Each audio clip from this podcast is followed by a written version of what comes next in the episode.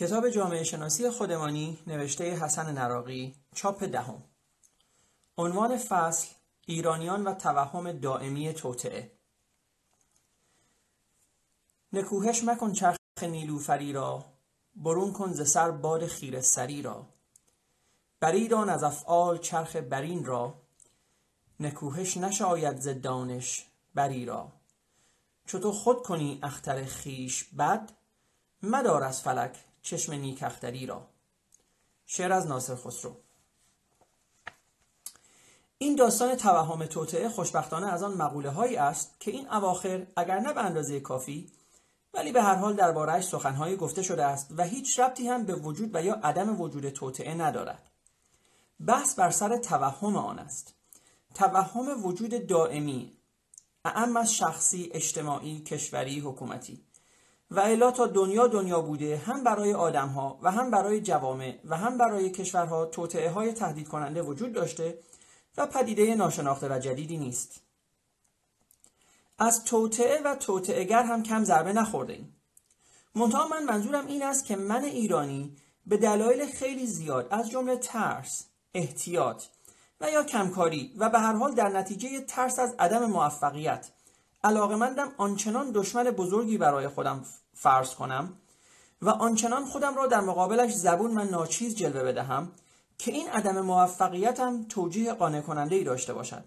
که اگر من موفق نشدم از ضعف من نبوده بلکه از قدرت بیش از حد اندازه بیش از اندازه طرف مقابل بوده است. داستان فراموش نشدنی ناپل اون ایرج پزشکزاد که شاید برای شروع این بحث در جامعه آن روزها از ظریفترین راه ها هم بود اکثرا یاد دارید و یا شنیده اید کار کار انگلیسی هاست. حالا به مقتضای روز این انگلیسی ها که ابرقدرتیش یک روز کارساز دوره قاجاریه بود جایش را می‌دهد به آمریکا. یک دوره هم داده بود به شوروی. یادتان نرود من ادعا نمی کنم سیاست استعماری انگلیس و آمریکا در ایران قبل از قبل و بعد از انقلاب نقشی نداشته و دنبال مطامع خودشان نمیگشتند. و یا دولت روسیه تزاری چه بلایی را در دوره قاجار بر سر ما در نیاوردند و آخر سر وقتی که سوویت یا شورایی شدند تازه به دنبال نگرفته هایشان علاقمند بودند آذربایجان ایران را هم بردارند. اینها را من نمی‌گویم اینها را نمی‌شود کتمان کرد. صحبت بر سر این است که ما چگونه این که دولت های استعماری می توانند راحتتر از بسیاری از جاهای دیگر در این کشور به مقاصدشان برسند؟ چرا مثلا در حالی که تمام کشورمان ارتشمان سازمان اطلاعاتمان اعلی حضرتمان و همه و همه علا رقم این که گوش به فرمان آمریکا هستند همین آمریکا این رفتار تحقیر آمیز را که با آلمان های شکست خورده بعد از جنگ نمی‌تواند بکند با ما می‌کند.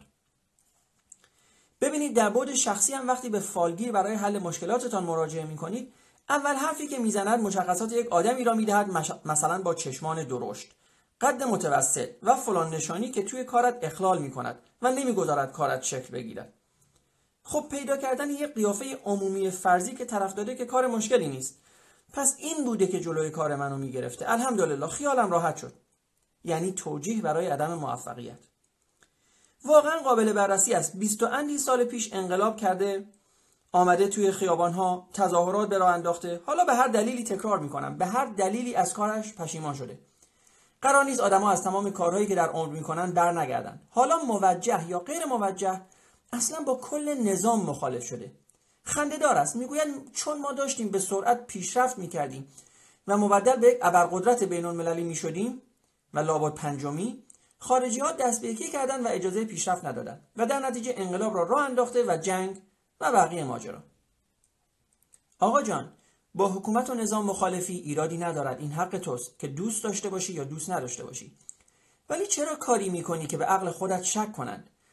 مملکتی که دم در دروازه تمدن یک جفت کفش ماشینی را بدون وابستگی نمی‌توانست تولید کند؟ عصبانی نشوید. باور کنید واقعا نمی‌توانست تولید کند. هنوز هم نمی‌تواند. از کارشناسش بپرسید این جرقه هایی که گاهی از بچه های واقعا با استعداد این مملکت می‌بینید نشأت گرفته از هوش ذاتی ایرانی است و نه از برنامه ریزی و واقع گرایی ایرانی. اگر شروع کنیم که فرقی بین داشته و نداشته قائل شویم آن وقت کارمان کم کم درست می شود مملکتی که با این وسعت و با این ثروتش دمدمه های انقلاب فقط چهل کیلومتر راه اتوبان داشت و حتی سوسیس و کنسروش را از خارج می آوردن این کجایش برای کشورهای صنعتی نگران کننده بود؟ ببینید وقتی دشمنی هم می‌خواهند بکنند به بیراهه می‌روند. نمی‌خواهند نمی‌خواهند مسئولیت بپذیرند. حتی اگر تهمت هم می‌زنند حاضر نیستند بگویند مثلا اشتباه درک مسائل را داشتیم. مسائل ژئوپلیتیکی بود. چون بهشان بر می‌خورد. حتی در ابراز پشیمانیشان هم نوعی قلو و تفاخر و تظاهر باید به چشم بخورد.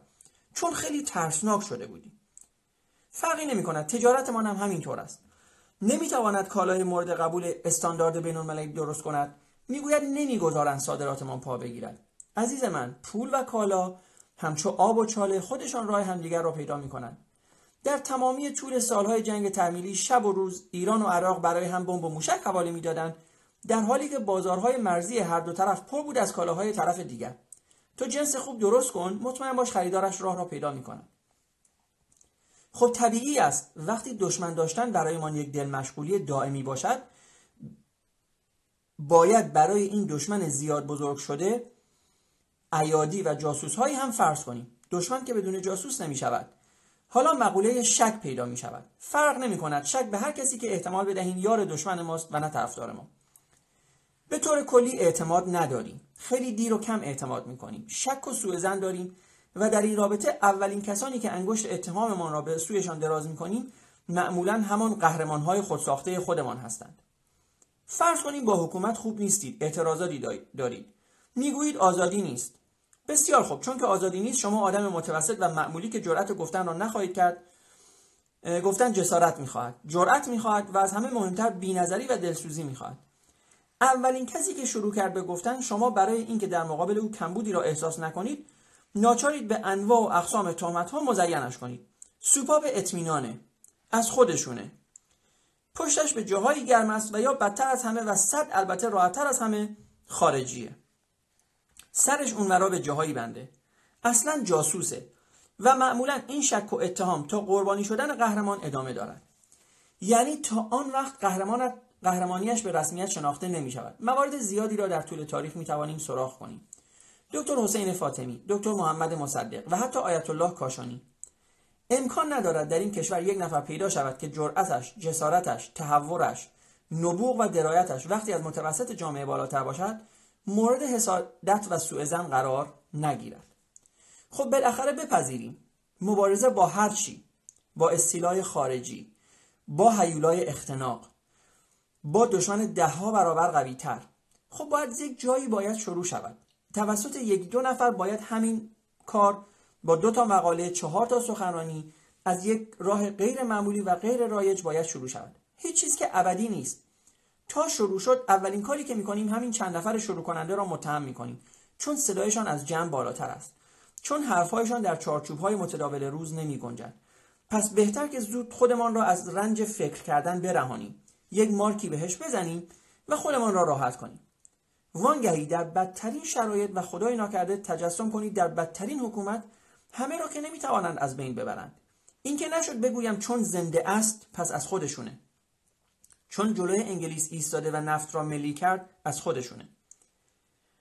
مگر همین مجله های پرشرف خود ما عکس مرحوم مصدق را مزین به پرچم انگلیس نکشیدند؟ اصلا من فرض را بر بدترین حالت می‌گذارم یعنی به قول همانها از خودشونه. خب فعلا که دارد به جای تو حرف می‌زند. فعلا که دارد حرفهایی را که تو در تمام عمرت جرأت نکرده ای ابراز کنی ابراز می‌کند. همین را قدر بدان. منتها اگر احتمالا مشکوکی حواست را بیشتر جمع کن. چرا با این بیرحمی انگ میچسبانی؟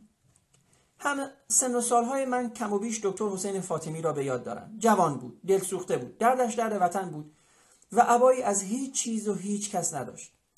می گفت هر آنچه را که واقعا کسی جرأت گفتنش را نداشت می گفت هر آنچه را که واقعا کسی جرأت گفتنش را نداشت. گفتن از خودشان است. مگر کسی جرأت دارد از خودشان نباشد و این حرفا را بزنند و این ادامه داشت. روزگار عوض شد. 28 مرداد آمد. پیدایش کردند و با تن تبدار اعدامش کردند. حالا دیگر رسمیت پیدا کرد. شد قهرمان و حالا برای همین قهرمان از آنوری قش می‌کنیم. کی جرأت دارد از دکتر فاطمی کمی انتقاد کند؟ بگوید جوان بود تجربه کافی نداشت. رعایت ادب و نزاکت سیاسی را نمی‌کرد. یک دفعه تبدیلت می‌کنند به یک ضد ملی ضد مصدق ضد غیر دموکرات و هزاران انگ دیگر. تاریخ را کتاب به کتاب ورق به ورق سطر به سطر بجورید و بخوانید و ببینید آنقدر که ایرانی از خودش و یا هموطنش ضربه خورده و کشیده است. آیا از حمله دشمن خارجی این همه آسیب دیده؟ ضمن اینکه مسبب اکثر حمله های خارجی هم خودش بوده. یعنی دشمن را خودش تشویق به حمله کرده. تاریخ را دقیق تر بخوانید منظورم را متوجه خواهید شد. پایان این فصل از کتاب جامعه شناسی خودمانی نوشته آقای حسن نراقی.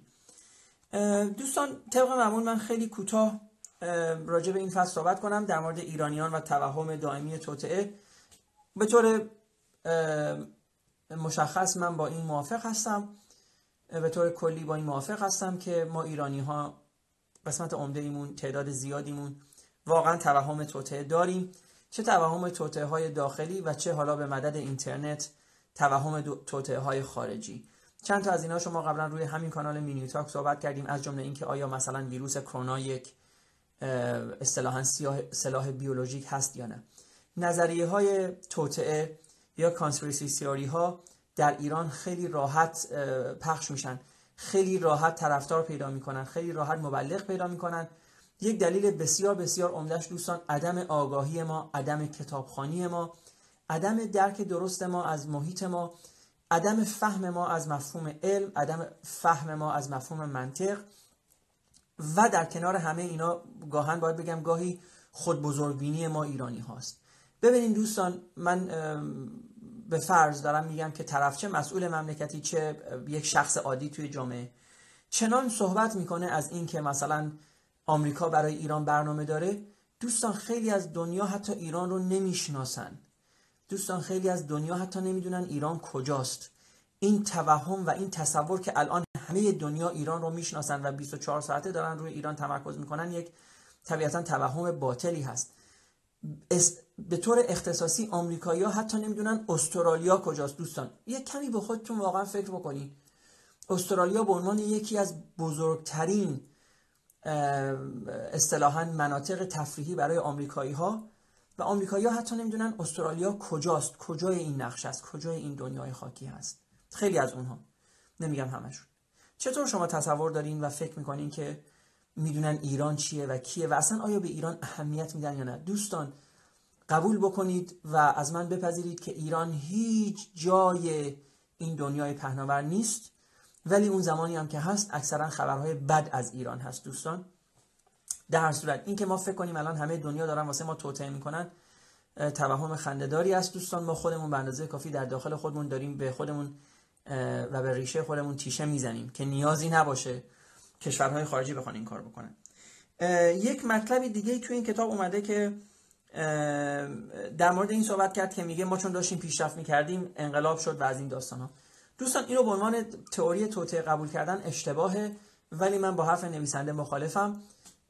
در این زمینه نمیگم ما داشتیم پنجمین ابرقدرت دنیا می‌شدیم قطعا اینطوری نبود. اما اما دهه 50 دهه‌ای بود که به مدد دلارهای نفتی ایران رو به پیشرفت بود دوستان. ایران رو به پیشرفت بود. ایران یک کشور آزاد و آباد بود. البته وقتی میگم آزاد منظورم آزادی های اجتماعی هست منظورم آزادی های سیاسی نیست. به لحاظ سیاسی کشور کاملا دیکتاتور و مستبد و پر اختناقی بود ایران. اما کشوری بود در هر صورت با آزادی های اجتماعی ایران در حال پیشرفت بود. فرودگاه های ایران در اون زمانی که در شمال در جنوب ما همسایگان عرب ما عمدتا فرودگاه نداشتن و زیرساخت نداشتن ایران فرودگاه داشت.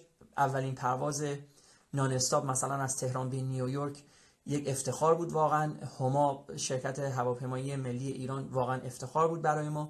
کارخونه های کفش ملی کفش بلا البسکو و کارخونه های مشابه اینا همه افتخار بودن برای ما. من نمیگم ایران در این صنایع لزوما صد درصد مستقل بود. من دانشی در این زمینه ندارم. اما حتی اگر کفش ملی ما مثلا حتی اگر کفش بلای ما مهندسین خارجی داشت یا خط تولید خارجی داشت باز هم افتخار افتخار ایران بود. و دوستانی که همسن من هستن طبیعتا یادشون میاد البسکو چطوری بود؟ حتما یادشون میاد کفش های ملی چقدر خوب بود کفش های بلا چقدر خوب بود. واقعا قابل مقایسه بود با نمونه های خارجیشون. کارخونه های دیگه من دوستانی که کارخونه داشتن کارخونه زیاران مثلا در نزدیک های تهران یک کارخونه بسیار بسیار بزرگ گوشت بود که همین اواخر حکومت جمهوری اسلامی اون کارخونه رو هم به خاک سیاه نشون من نمی‌خوام بگم ایران میگم لزوما جز پنج کشور برتر دنیا بود یا حتی ده کشور ولی رو به پیشرفت بود دوستان. من این حرف رو قبول ندارم که میگه مثلا خارجی ها دست به یکی کردن. ببینید خارجی ها دست به یکی نکردن. مردم ایران طبیعتا گنجایش اینو داشتن و این ظرفیت رو داشتن که یک حکومت آخوندی بیارن سر کارشون و این کار رو هم کردن. اما در اینکه کمک های خارجی هم بود نباید شک کنیم این دوتا بحث جداست. اینکه ما فکر کنیم همه ما ایرانی ها نشسته بودیم و خارجی ها اومدن حکومت رو برای ما عوض کردن این فکر کاملا اشتباهه اما اینکه فکر کنیم خارجی ها هیچ تأثیری حتی 0% اصطلاحا در تغییر حکومت نداشتن این هم تخیل اشتباهی هست دوستان. من باز هم میگم رجوع کنید به تاریخ دوستان. ولی واقعا یک دو نمونه رو خواهشم بریم به خودتون فکر بکنیم. فکر کردنش هم خیلی سخت نیست دوستان. امام خمینی سال 56 از عراق تبعید میشه به فرانسه به پاریس. فکر بکنید دوستان. خواهشان روی این جمله فکر بکنید. از عراق از نجف تبعید میشه دوستان نمیره سفر نمیره مسافرت نمیره خوشگذرانی. روی کلمه تبعید دقت کنید و روی به قول مبدع و مقصد. امام خمینی سال 56 از نجف تبعید میشه به نوفل شاتو در فرانسه. و اونجا بی بی سی که گاهی اوقات به درستی ما بهش میگیم آیت الله بی بی سی 24 ساعته رادیو در اختیارش قرار میده و اعلامی های امام خمینی رو از رادیو بی بی سی پخش می‌کنه. بی بی سی فارسی منظورم دوستان. ببینید ما نمی‌تونیم نقش خارجی ها رو منکر بشیم و ما نمی‌تونیم بگیم خارجی ها چه کمک عمده ای کردن به سرنگونی, سرنگونی نظام شاهنشاهی و برقراری حکومت جمهوری اسلامی. اما بله اینکه ما فکر کنیم ایرانی ها هیچ تأثیری نداشتن این اشتباه هست. این مثال شاید خیلی درست نباشه منم نمی‌خوام چیزی رو با مثال اثبات بکنم چون به لازم منطقی چیزی با مثال قابل اثبات نیست. ولی صرفا برای اینکه به شما یک ایده بده یک دوستی حرف جالبی می‌زد.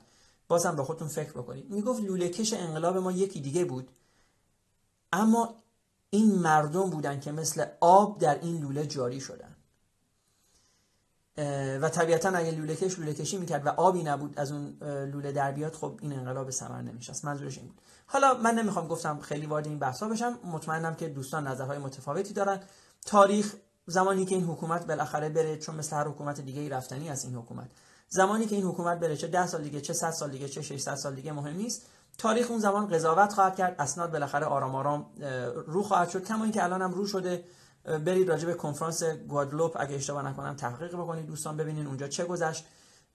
برین تحقیق بکنین که میگم چرا امام خمینی تبعید شد از نجف به فرانسه به نوفل چرا آیت الله بی بی سی یا حالا بی بی سی فارسی در هر صورت اومد ور دل امام نشست؟ اینا همه چیزایی هست که می‌تونید تحقیق بکنید در کنارش بله مردم بودن مردم گول خوردن مردم اشتباه کردن. البته اون زمان نمی‌دونستن.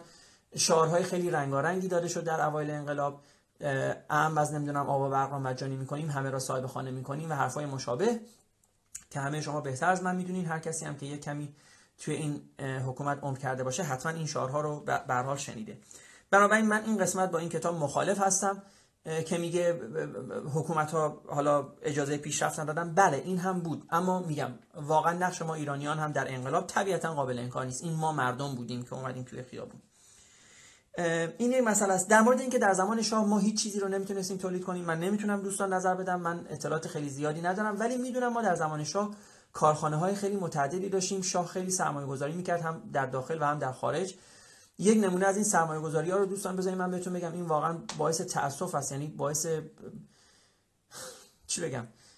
واقعا با ننگ هست دوستان. شاه سرمایه گذاری کرد در شرکت مرسدس بنز. اون وقت آقای قالیباف زمانی که رئیس پلیس تهران بود تمام این سرمایه گذاری رو تبدیل کرد به ماشین بنز و این ماشین های بنز رو آورد تبدیلش کرد به ماشین پلیس. دوستان واقعا یکم فکر بکنید چطوری یکی از بزرگترین سرمایه گذاری های ایران در یکی از معتبرترین شرکت های دنیا تبدیل شد به کالا تبدیل شد به بنزی که ده سال بعد همه این بنزها از رده خارج شدن یا دارن خارج میشن. به حال چون ماشین دیگه عمر عمرش یک مدتی یک بعد این مدتی تموم میشه.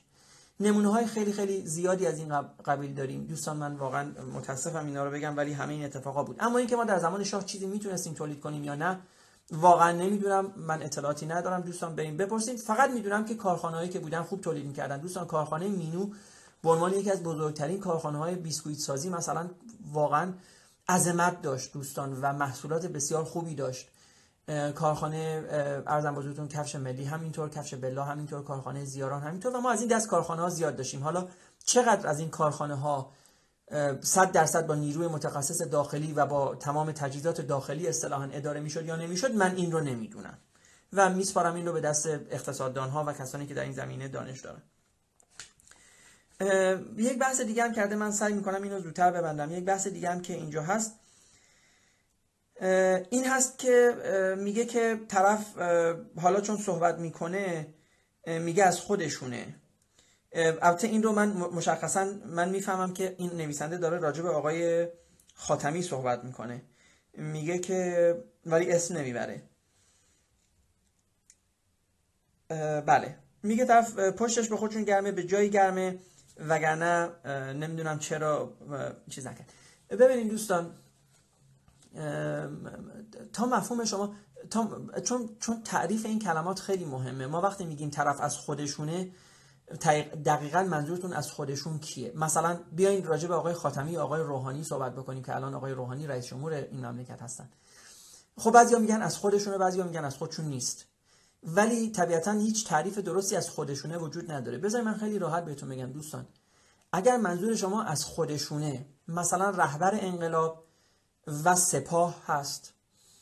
خب نه آقای روحانی از خودشون نیست. اگر منظور شما مجموعه دولت مردانی هستند که دلشون برای بقای حکومت جمهوری اسلامی میسوزه دلشون می‌خواد که جمهوری اسلامی رو حفظ بکنن به هر قیمتی حتی اگر لازم شده مردم رو بکشن مثلا یا تیرباران بکنن بله از خودشون هست. یعنی شما وقتی داریم با یک کسی بحث می‌کنیم و میگیم آیا طرف از خودشون هست یا از خودشون نیست باید تعریف این از خودشون هم مشخص بشه. ما توی جمهوری اسلامی در دل جمهوری اسلامی faction های زیادی داریم که این faction ها در نزاع قدرت هستن با هم دیگه. حالا یک faction که طبیعتا قدرت خیلی بیشتری داره مثلا فرض کنید رهبر انقلاب و سپاه هست. یک faction که به هر حال قدرت طلبه چه قدرتی داشته باشه یا نداشته باشه الان فرض کنید faction آقای روحانی و مجموعه کسایی هستن که کمابیش بهشون اعتدالیون میگن. یا گاهی اوقات بعضی از اصلاح طلبای نسل جدید. یک faction دیگه که الان قدرتش رو از دست داده ولی یک زمانی به هر حال توی این مملکت حاکم بود و دولت رو اداره می‌کرد faction آقای خاتمی هست و طرفدارانش مثل برادرشون محمد رضا خاتمی مثل آقای سعید حجاریان و الاخر بنابراین اگه شما منظورشون منظور اون کسی که میگه آقای روحانی از خودشونه اینه که از فکشن آقای مثلا رهبر هست نه. ولی همه اینا دارن در دل یک نظام فعالیت می‌کنن. دوستان همه اینا دلشون برای این نظام میسوزه نه برای مردم. قدرت هیچ کدوم از این فکشن ها مستقیما از مردم نمیاد دوستان.